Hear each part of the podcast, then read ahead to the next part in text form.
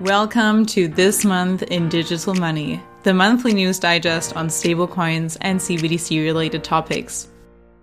Hello, and welcome to the first episode of the new series This Month in Digital Money from the Digital Euro podcast, the podcast by the Digital Euro Association. And we are Europe's biggest think tank on topics within the realms of digital money, such as CBDCs and stablecoins. And we focus on the digital euro.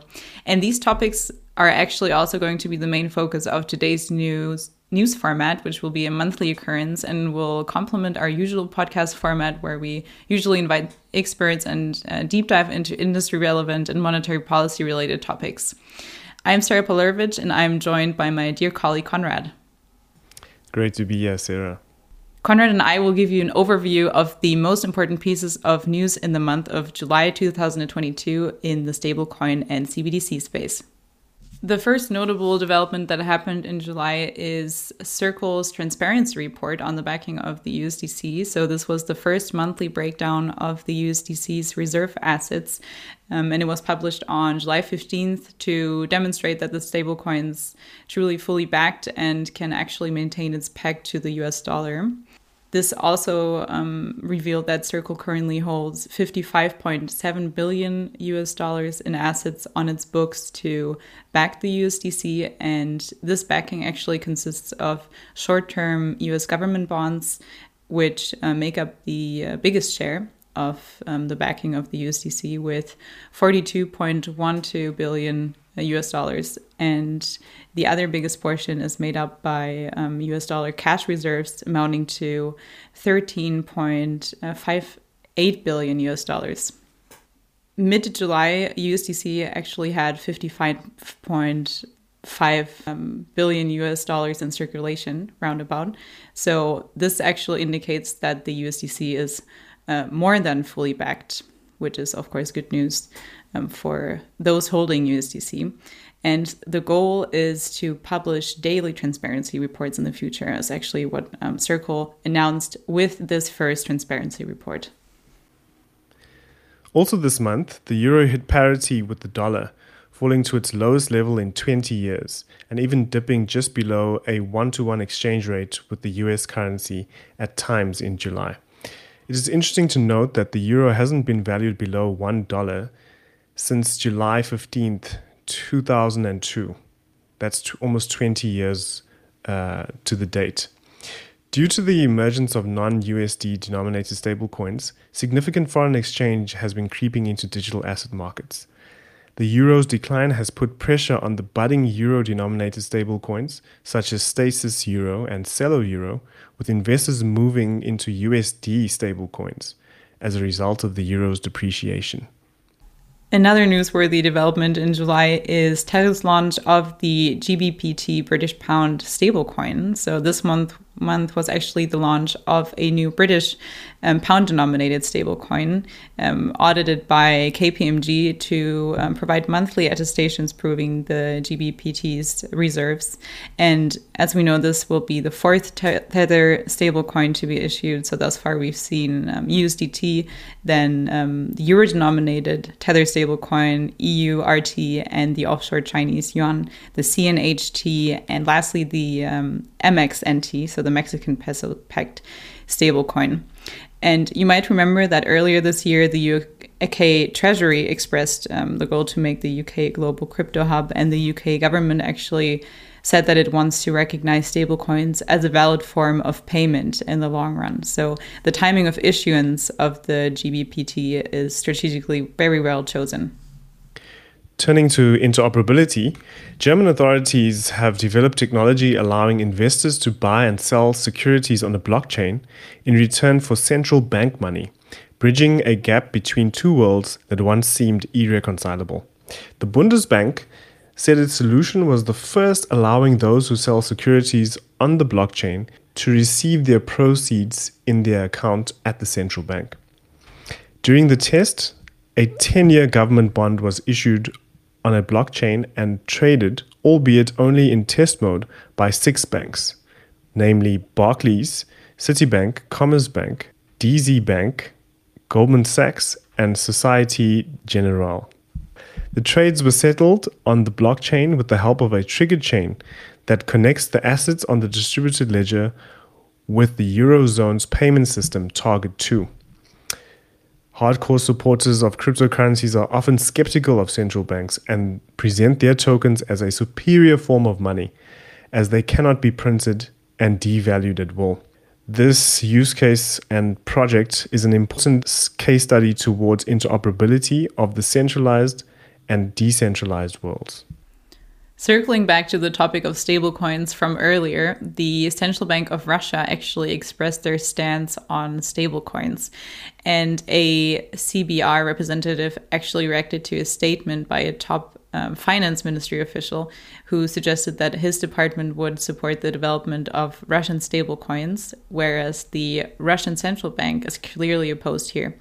They see the digital ruble as the only technological payment option, whereas the country's Ministry of Finance is more inclined to accept the launch of stablecoins.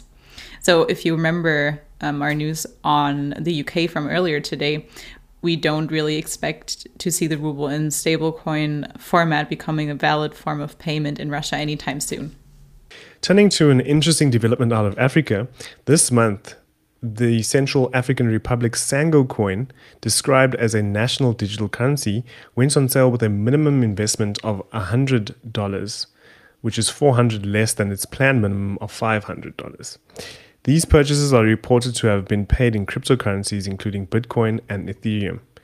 The government has said its digital coin project will leapfrog the war torn mineral rich country into a better future.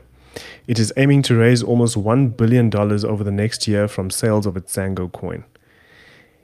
In the Central African Republic's initiative, foreign investors will be able to buy citizenship for $60,000 worth of crypto, with the equivalent Sango coins held as collateral for five years, and e residency for a tenth of the citizenship price, with Sango coin held for three years. It'll be interesting to see how this project develops over the coming years.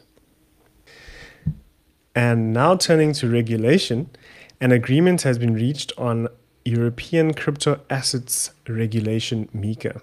The Council Presidency and the European Parliament reached a provisional agreement on the Markets in Crypto Assets proposal, which covers issuers of unbacked crypto assets and so called stablecoins, as well as the trading venues and the wallets where crypto assets are held.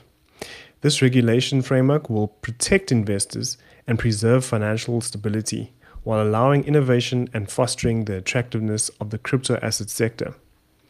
This will bring more clarity in the European Union, as some member states already have national legislation for crypto assets, but so far there have been no specific regulatory frameworks at EU level.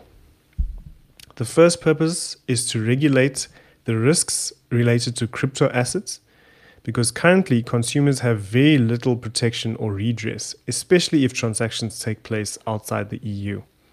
With the new rules, crypto asset service providers will have to respect strong requirements to protect consumer wallets and become liable in the event they lose investors' crypto assets.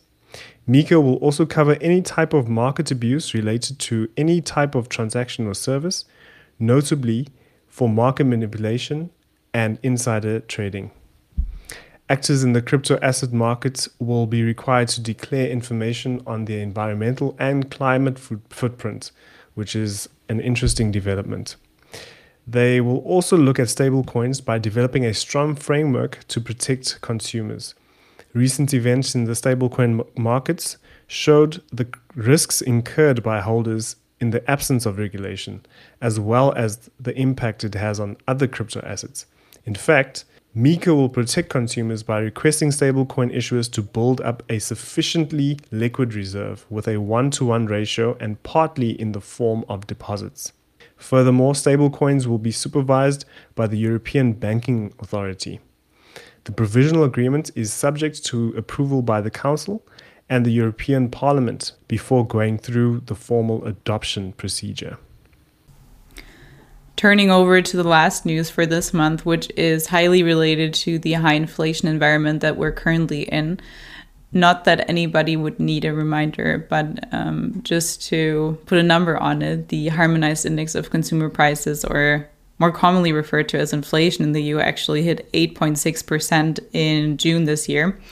And thus, the last piece of news I wanted to share is the concept of inflation adjusted stablecoins, which is a new emerging algorithmic stablecoin tier. So, as we know, stablecoins are subject to the same inflationary pressures as the fiat currency that they are pegged to, if they're pegged to a fiat currency, that is. And so, with lower purchasing power of the fiat currency, of course, also the stablecoin purchasing power declines um, in parallel to the fiat currency declining. Now, with this new emerging um, tier that we see forming, it's actually um, a different type of peg where we see that the price of the stablecoin isn't pegged to any existing currency, but it's stable with regard to the consumer price index. Thus, it's measuring real value of a currency in an economy based on the consumption of goods and services. And um, the way that this type of algorithmic stablecoin tier works is actually that one part of the algorithm tracks the rate of inflation and the other part makes automatic adjustments to DeFi yields based on uh, different sources of uh, on chain inflation data from oracles, such as Truflation, for example. And I said oracles on purpose, so plural, because a wide range of independent um, data sources and calculations are actually used here instead of a single source of truth, which is, as we know, a common um, point of criticism when it comes to oracles. Thanks for tuning in to this month's news episode. We hope you've enjoyed it. Reach out to the Digital Euro Association via Twitter, LinkedIn, or our website to stay up to date with the latest news and discussions around CBDCs and stablecoins worldwide. Be sure to tune in next time and join us in the quest to shape the future of digital money. Bye, Bye guys. guys.